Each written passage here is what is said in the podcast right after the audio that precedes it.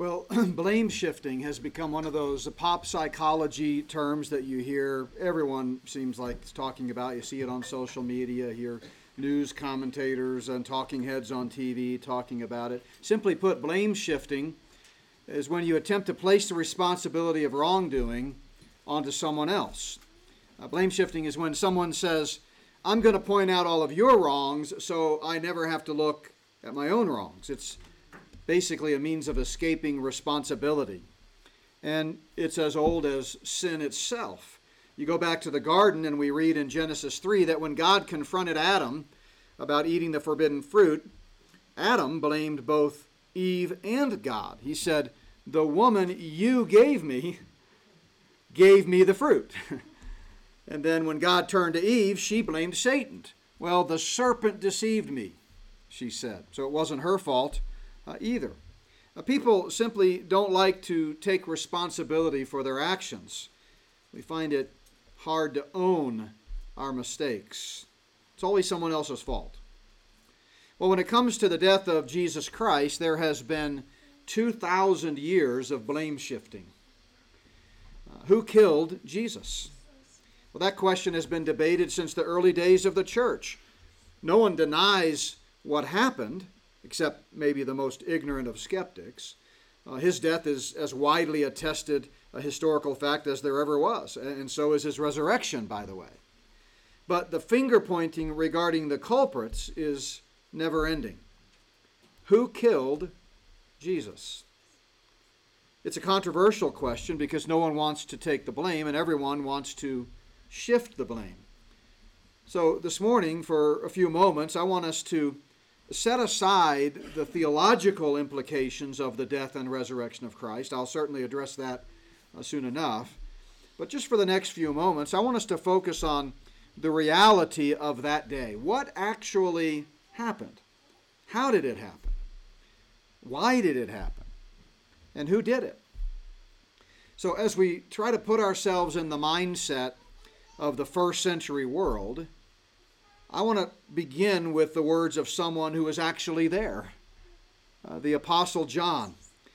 60 years later, roughly, he wrote his epistle, uh, which he began with these words That which was from the beginning, notice, which we have heard, which we have seen with our eyes, which we have looked upon, and our hands have handled concerning the word of life. He goes on to talk about how the blood of Jesus cleanses us from all sin and how our fellowship with God comes through Jesus Christ, his Son. But imagine as John was writing these words under the inspiration of the Holy Spirit, this was, you know, a good 6 decades or so into the church age. By now there were many believers uh, populating churches across the landscape that had not walked and talked with Jesus for whom Jesus was something they had heard about or perhaps read about in the epistles that had already begun circulating by this time. And so John begins his epistle by saying, by reminding his readers and by extension us under the inspiration of the Holy Spirit, look, we walked with him, we talked with him, we heard him, we saw him, we touched him. And then he reminds them about the blood that was shed by Christ. And that's what I want us to do this morning as, as we think about who killed Jesus is just imagine what it must have been like uh, that day, that weekend, that week.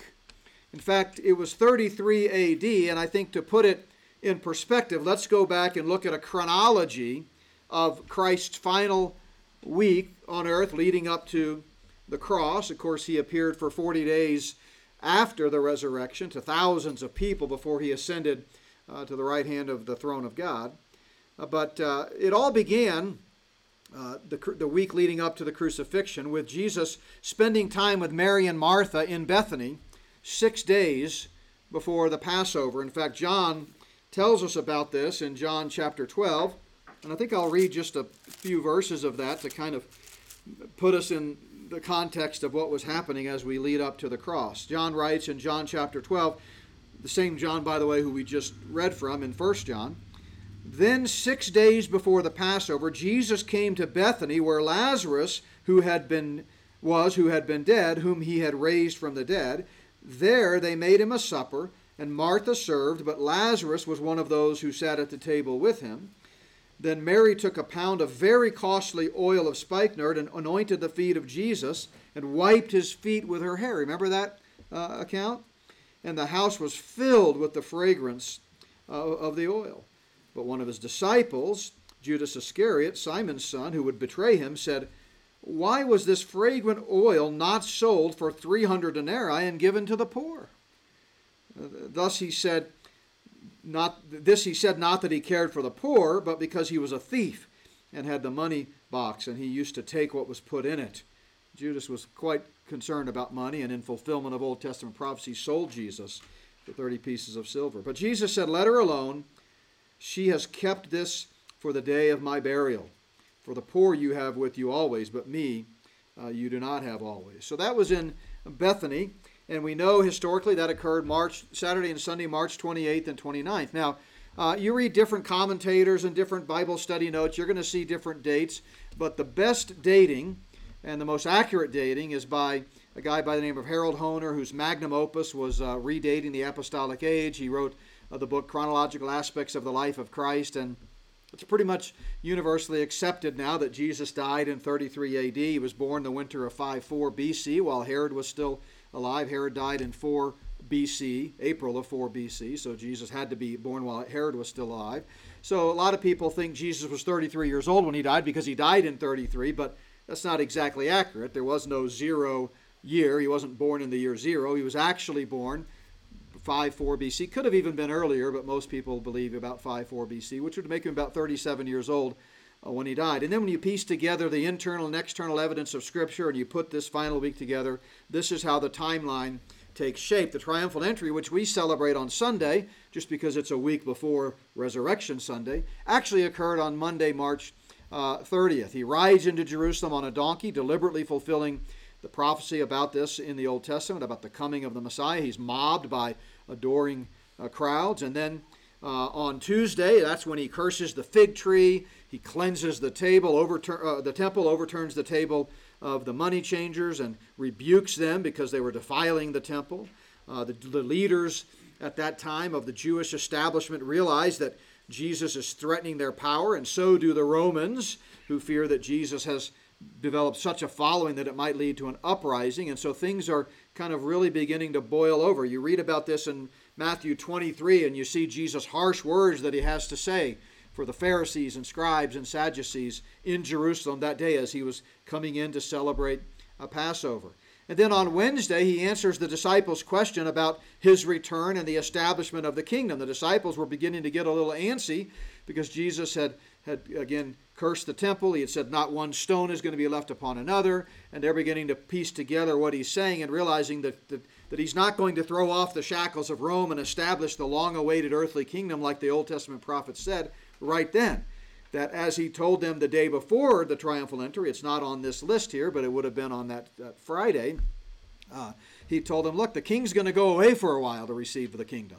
And then after a long while, he'll come back and establish his kingdom. But until then, be busy doing what I've entrusted you uh, to do. But they hadn't quite uh, put it together, so they asked him, When's the kingdom going to come? And he gives uh, some of the greatest teaching about his return found anywhere in Scripture in the Olivet uh, Discourse. And we've been studying that on Sunday mornings at 9 o'clock. And then on Thursday, of course, is that fateful night in the upper room when he washes the disciples' feet has some incredibly intimate, uh, powerful things to say about his departure and how the Holy Spirit's going to be with them and will bring to remembrance everything that he had said to them. Then he institutes the Lord's Supper, which he instructed the church to continue to do until uh, he comes. Um, and, uh, and then that night, he's also betrayed in the garden uh, by Judas. Uh, he's hastily brought before Caiaphas, Caiaphas, as we will see in just a moment uh, and then the Jewish high priest, and then he's later uh, tried uh, before Pilate and ultimately sentenced to death. By Friday, he's laid in the tomb, and on Friday, Saturday, and Sunday, he was in the tomb. On Sunday, he rose from the dead. Now, I've talked previously about how some people really get confused based on the English translation of a Hebrew idiom, three days and three nights, and they have come up with all kinds of crazy ideas about how Christ didn't really die on Friday and didn't really rise on the Sunday. ignore all of that. That is just misinformation and false information.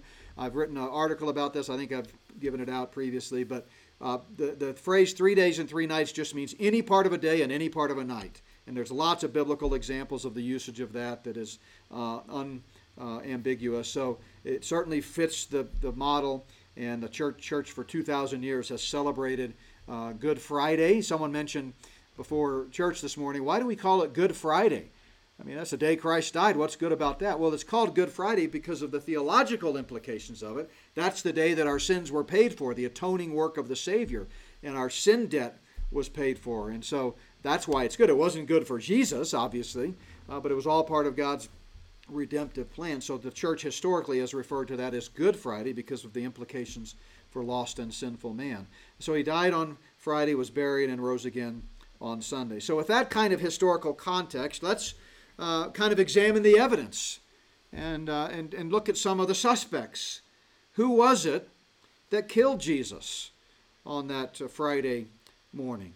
Well, clearly the Romans have to be at the top of the suspect list. Pontius Pilate was the fifth governor of the Roman province of Judea, serving under the Emperor Tiberius from the year roughly 26 27 to 36 or 37. He had 6,000 troops with him and 30,000 more on call in nearby Syria. He was basically a dictator. And uh, so long as he kept Rome happy, he had absolute power, including power over life and death. Crucifixion was a Roman punishment carried out by Roman government for violating Roman laws. And so, as we think about uh, this uh, crucifixion, we read in John 19 how Pilate uh, issued the official order sentencing Jesus to death by crucifixion. He tried to play on the pity of the crowd. You remember that? Uh, he, he, he, according to Jewish custom, he was allowed to release one prisoner at Passover and be set free, and he wanted Jesus released. But the crowd demanded that Barabbas be released. So Pilate said, I got another plan to kind of avoid being culpable for the death of Christ, and that is uh, I'm going to have Jesus beaten so badly that the hostile Jewish crowd will have pity on him and, and then allow him uh, to be released. It was a brutal plan. Uh, it's called the Roman scourging. It was gruesome, torturous. The, Jesus, the soldiers took Jesus back into the palace, removed his clothes, and tied him to a post, and then they beat him with a cat of nine tails which consisted of nine straps of leather with a ball of leather at the end of each strap, and stuck in those balls of leather were bits of stone and iron and a chain to make the whip heavy and sharp. And it was not at all uncommon for those receiving a Roman scourging to die from it. And the Bible tells us Jesus was beaten beyond recognition. After the beating, the Roman soldiers humiliated the bleeding and wounded Jesus even more. Someone found some thorns and wove them into a crude crown and thrust it on Jesus' head. Another person located a soldier's cape and put it on Jesus' soldiers, and then the soldiers knelt down one by one and mocked Jesus, saying, Hail, King of the Jews. Finally, they hit Jesus continually with their fists and spit on him and hit him with a stick. Well, the suffering of our Savior was only just beginning. In a matter of hours, Jesus would face the most torture filled death in human history. It was a Roman custom to make the prisoner carry his own cross to the site of the crucifixion. Jesus was led through the crowded streets of Jerusalem carrying this heavy cross, but he was physically in no shape to go very far. It wasn't long until he collapsed under the weight of the cross, and a man from the crowd was commanded to carry it for him. There was nothing pretty about Jesus Christ's crucifixion. The cross was first laid on the ground. Jesus was then stripped of his clothing, laid on top of the cross.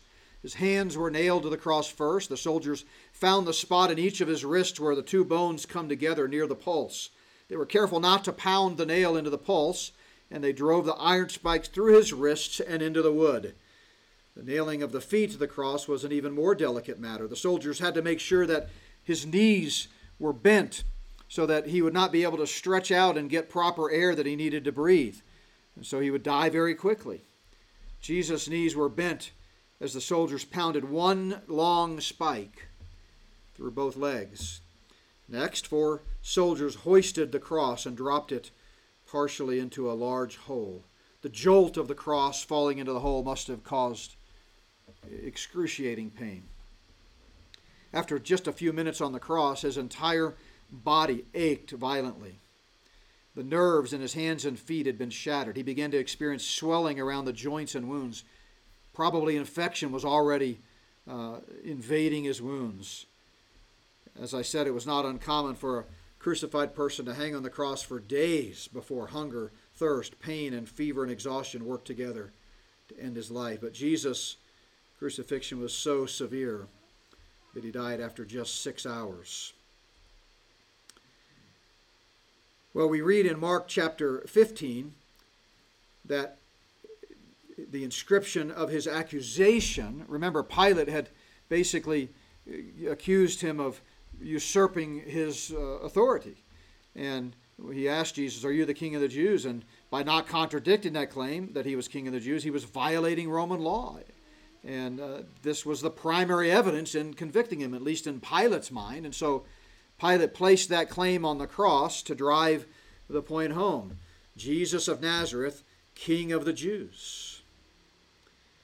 Going back to Mark chapter 15, Pilate could have resisted the demand for Jesus' execution, but he feared being accused of treason before Caesar if he allowed someone to be called King of the Jews. So, although, as we read, Pilate found Jesus not guilty in his own mind, he nevertheless had him executed in order to keep the peace. What then do you want me to do with him who you call King of the Jews? And they cried out, Crucify him. And Pilate said to them, Why? What evil has he done? But they cried out all the more, Crucify him. So I think clearly the Romans uh, have to be at the top of any suspect list. But if we look a little further, we find the Jews also bear some uh, culpability.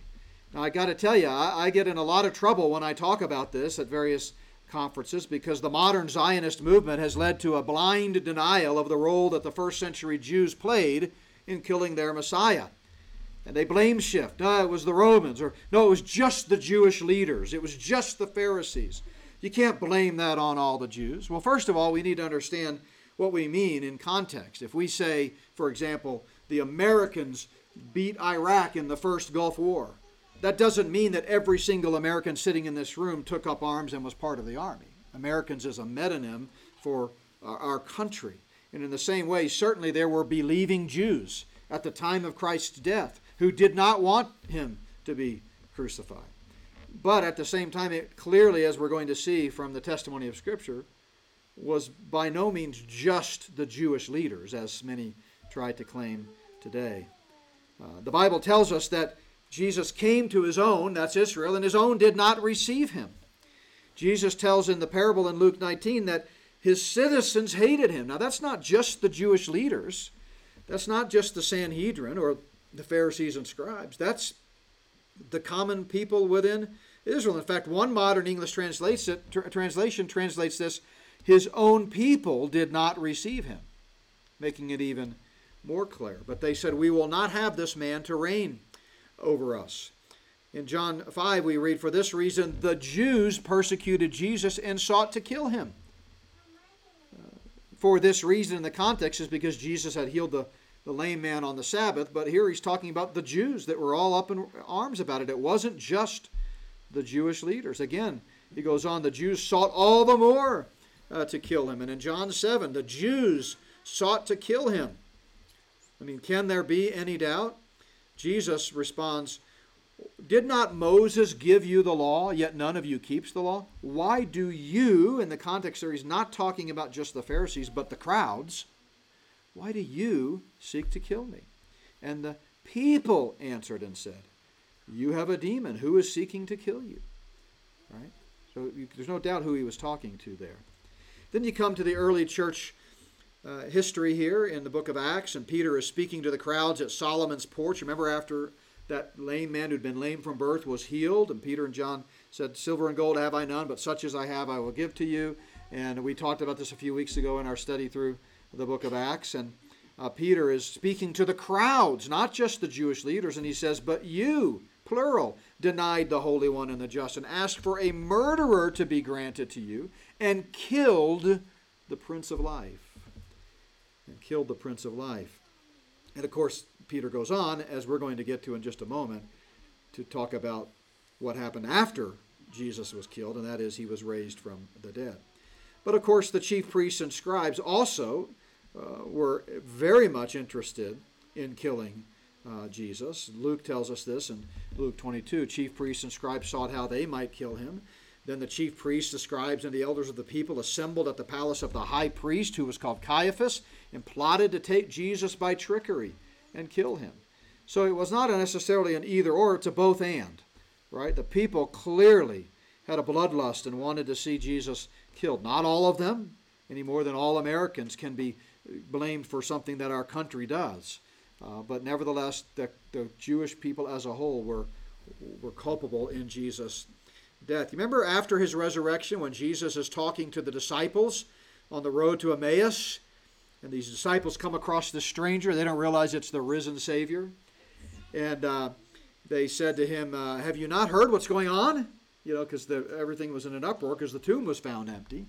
And Jesus kind of plays along and says, What, what things? What, what things haven't I heard? And they said, Well, the things concerning Jesus of Nazareth, who was a prophet, mighty indeed, and word of God, and word before God and all the people, and how the chief priests and the rulers delivered him to be condemned to death and crucified him. So they were the mechanism, they were the ones in cahoots with the Romans, the leaders were, but they were doing it because that's what the mobs wanted. The mobs cried out, Crucify him, crucify him. And so after his betrayal, they led him away to Annas first. Now, Annas had been high priest from roughly 6 to 15 AD, and the Romans removed him from office, yet he still wielded considerable power uh, behind the scenes. Five of his sons succeeded Annas as high priest, and he was the father in law, as we see here in John 18, of Caiaphas, the high priest who was in office at the time of Jesus' crucifixion. And so Annas was still called high priest, even though he wasn't officially uh, in office. And his power was obvious. That's why Jesus, when he was arrested, was brought to him first. He was like the unspoken leader, you know, the one who, even though he wasn't in office, everybody still looked to him as the, the one that had the power. Kind of reminds me of that photo op we saw recently in the news of President Biden and former President Obama. And everybody flocked to Obama, and, and Biden is just kind of walking around like he's a nobody, right? He had, Obama had more respect, right? And that was the way it was in the first century. Annas was highly regarded, and that's why they took him uh, to him first. And we read, the high priest uh, said, arose and said to him, Do you answer nothing? Again, this is uh, Caiaphas here after he went to Annas, What does these men testify against you? But Jesus kept silent. And the high priest answered and said to him, I put you under oath by the living God. Tell us, are you the Christ, the Son of God? And Jesus said, It is as you say. Uh, we read in Matthew 26, the high priest tore his clothes, saying, He has spoken blasphemy. Uh, look, everybody, you heard him. He said he's king of the Jews. Yes, he's deserving of death, they all said. In Luke 23, uh, the whole multitude of them arose and led him to Pilate. And we have found this fellow perverting the nation and forbidding to pay taxes to Caesar, saying that he himself is Christ. Who was it that Jesus lamented over just days, just a couple of days before he would be betrayed in the garden? It was the whole nation. Oh, Jerusalem, Jerusalem, the one who kills the prophets. He wasn't speaking only of the Jewish leaders, but of the nation to whom he came but who did not receive him, as the text tells us. And then uh, Pilate said that he could not prevail at all, but rather that a when, when he saw that he could not prevail at all, but rather that a tumult was rising. That tumult wasn't just a few well robed Pharisees, it was the crowds. He took water, washed his hands, and said, I am innocent of this blood. And all the people answered and said, What? His blood be on us and our children. Who said that? All the people. Going back to Acts in chapter 2, on the day the church was founded, Peter preaches that powerful sermon that led to the salvation of 3,000 people as they believed the gospel. And he begins by saying, Men of Israel, hear these words. And he was speaking to the crowds gathered for the day of Pentecost in Jerusalem. And he says that God did through many miracles through him in your midst. It wasn't just the leaders, it was the whole uh, citizens of Israel. And he says, You have taken by lawless hands, have crucified and put him to death. And he climaxes that powerful sermon at the end of chapter 22 with, Therefore, let all the house of Israel know assuredly that God has made this Jesus whom you crucified.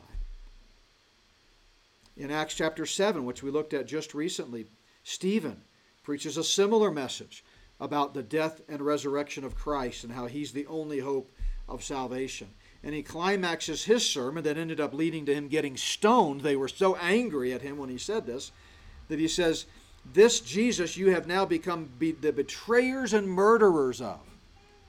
So clearly, the Jews bear some responsibility. Now, that is not anti Semitic to say that.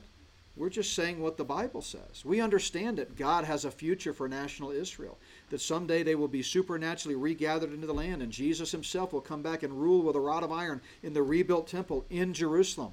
And Jerusalem is, I mean, Israel is God's chosen nation. The Bible says they're the apple of his eye, but that doesn't change the fact that it was the Jews and not just the Romans who bear responsibility. Christ's crucifixion cannot be laid solely at the feet of one or the other. But this is where the story, as we examine that first century uh, pivotal event of all of human history, and we ask the question, who killed Jesus, takes a bit of a plot twist. We've looked at the Romans and the Jews, but there's another uh, suspect. Who killed Jesus? How about God? How about God? Jesus himself said in John 3 God so loved the world, this is the words of Christ, that he gave his only begotten Son. Paul tells us in 1 Timothy, this is good and acceptable in the sight of God our Savior, who desires all men to be saved and come to the knowledge of truth. I love this verse in Romans chapter 8, where Paul, speaking about God and his great love for us, says, what shall we then say to these things? If God is for us, who can be against us? He, that's God, who did not spare his own son, watch this, but delivered him up for us all. How shall he not with him also freely give us all things? That's in the context of that great sanctification section of Romans 6 through 8, where we learn how to live the new life in Christ, having believed the gospel. Yeah, God. God's the one that gave up Christ. But then we see another a plot twist. Who killed Christ? How about nobody? Nobody killed him, right? Listen to the words of Jesus himself.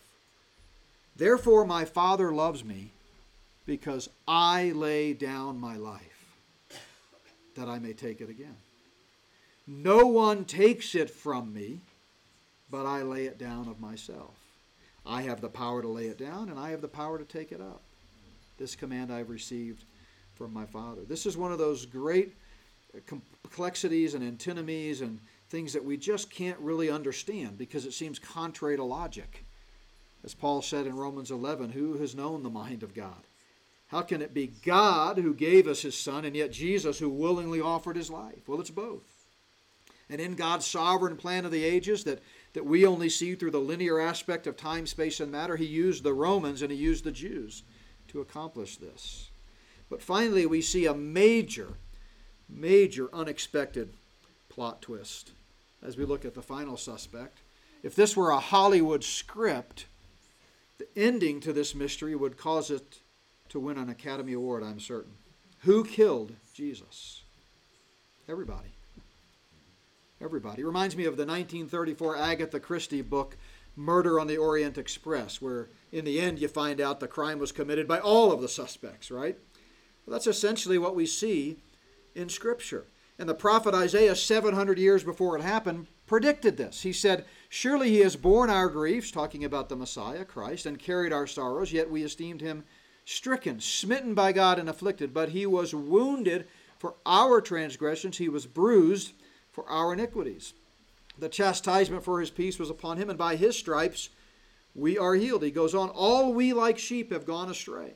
We have turned everyone to his own way, and the Lord has laid on him the iniquity, the sin of us all. Now, in Isaiah's context, he's talking to the nation of Israel, but we know when you come to the New Testament that that verse is broadened and expanded so that the, the death of Christ not only paid the sins of atonement for, for Israel, but for all of mankind. And John makes this clear, going back to that first letter that we started with in 1 John. Jesus himself is the propitiation for our sins, and not for ours only, but also for the whole world.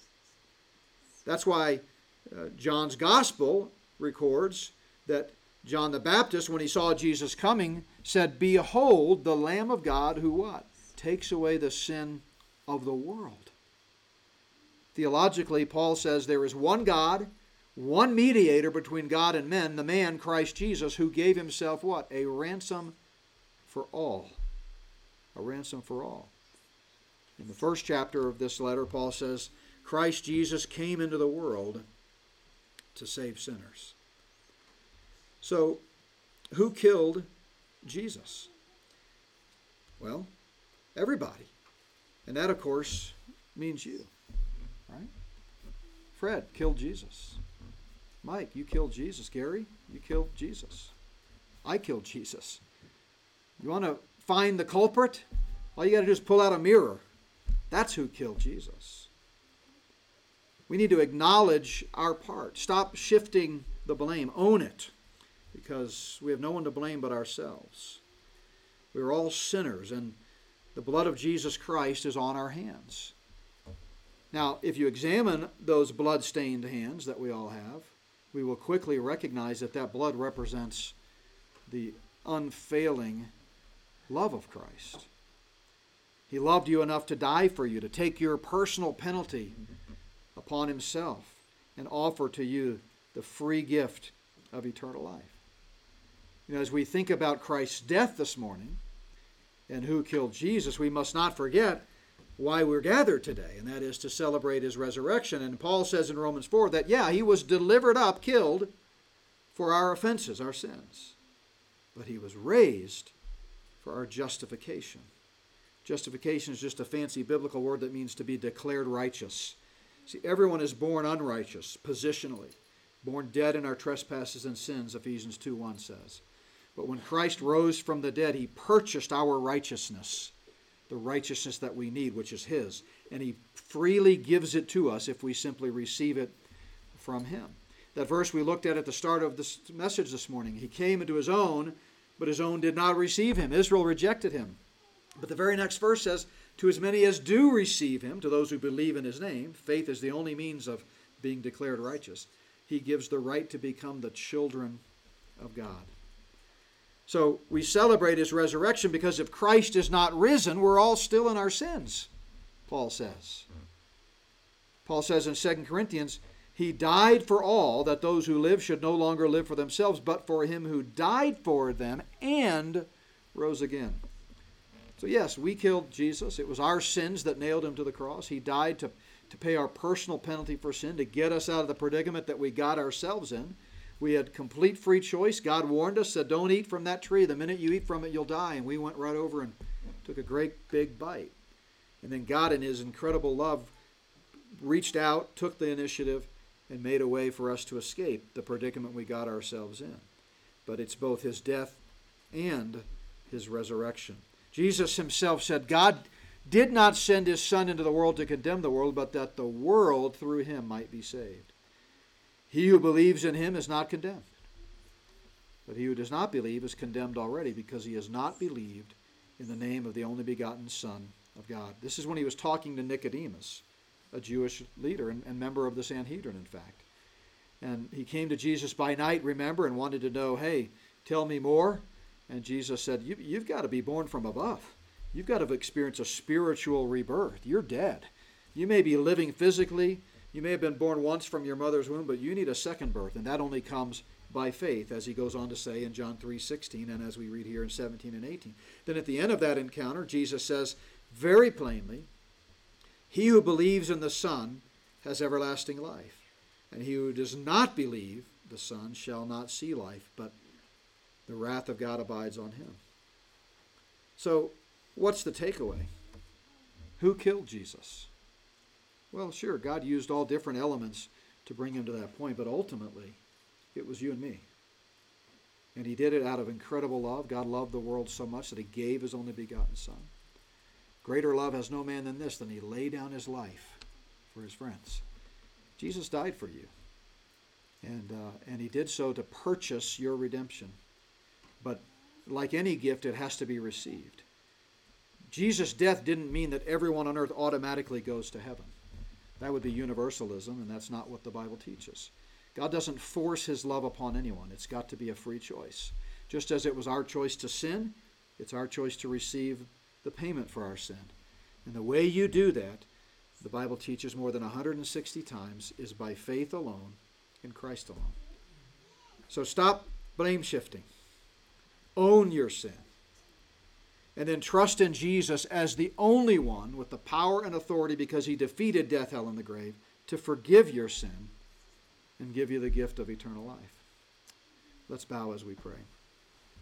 Father, how we thank you for uh, just the redemptive truth that we find in the story of the death and resurrection of your Son and our Savior, Jesus Christ.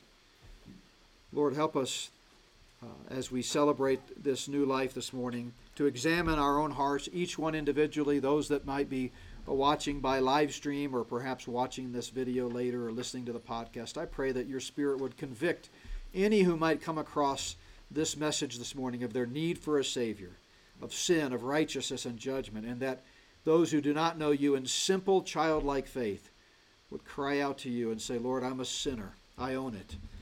And my sin has a steep penalty that involves literal eternity in a place of torment called hell. And so, Lord, today we pray that those who recognize that sinful condition would receive from you forgiveness by trusting in Jesus Christ and Him alone as the only one who can save.